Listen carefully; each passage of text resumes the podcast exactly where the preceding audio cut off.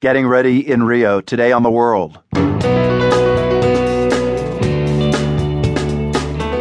I'm Marco Werman. One year to go until the Rio 2016 Olympics. Officials there point to the success they had hosting the 2007 Pan American Games, but that athletes' village is sinking. The problem is it's built on swampland. The neighborhood where the apartments are built and where the Olympic Park is being built is called Jacarepaguá, which is an indigenous word that refers to the presence of crocodiles in the area. Also, the Russian artist who urges art students to do something else. You know, I'm like a priest who at some point said, maybe God doesn't exist, huh? Plus, it's always sunny in Philadelphia, except for a hitchhiking robot whose final stop was Philly. Sometimes bad things happen to good robots. It's all coming up today here on The World.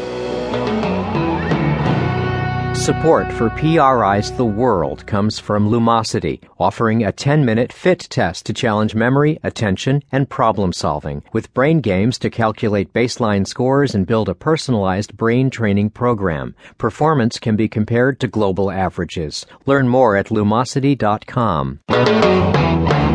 I'm Marco Werman, and this is The World. Mexico is one of the most dangerous places on earth for journalists. Drug traffickers try to silence Mexican reporters with threats of violence. Officials try to intimidate them with abuse and harassment. We've discussed this many times here on The World, just last Friday, in fact. And then, over the weekend, the news from Mexico City confirmed all of the above in a brutal way. A photojournalist murdered in the Mexican capital, the very place where he'd fled to after receiving threats back home. Ruben Espinosa had been working in Veracruz for the news magazine Proceso. I asked Sebastian Aguirre about this case. He's in Mexico City with Article 19, an advocacy group that monitors the safety of journalists. Ruben did a lot of work in Veracruz regarding social protest, but he also was very outspoken about the aggressions to other journalists. He received several threats and harassments. The reasons why Ruben escaped Veracruz was not only because of the threats directed towards him, but the general context of impunity and violence towards the press. There is no re- reliable authorities journalists can appeal to for their protection. So the easier way was to leave Veracruz and come to Mexico City. How much does it worry you that Espinosa was killed in Mexico City after he'd fled there for his safety? Well, it's very worrying because uh, Mexico City used to be this safe place for journalists. But apparently, this has changed, and Mexico City is becoming more and more violent towards the press. It is the first time that something like this happens to a journalist, which sends a very, very frightening message. Yeah, so there was a vigil, uh, part vigil, part protest, I gather, last night for Ruben Espinosa. What were people saying there? Well, there was shock amongst everybody because we have to remember that Ruben was murdered along with other women and one of them was also from Veracruz. She used to be an, an activist in Veracruz. So it's quite worrying that two people from Veracruz that came to Mexico City, what, what happened is just uh, shocking. And during the protest and the march, well, the general thoughts were demanding for justice and for a proper investigation to know what actually happened and why.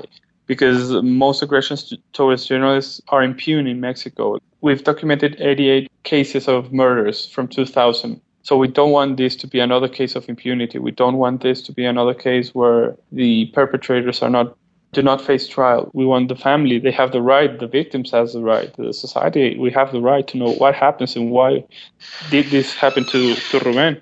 Well, at a press conference yesterday, the police said only that they were investigating all leads. How hopeful are you that the police are going to handle this case properly?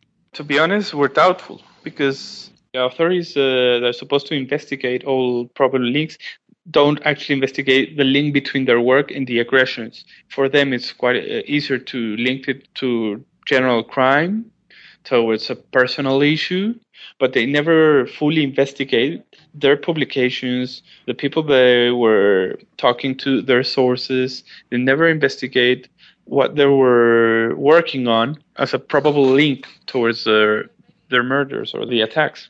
I just want to ask you finally uh, about Ruben Espinosa himself. What was his contribution to finding the truth in Mexico?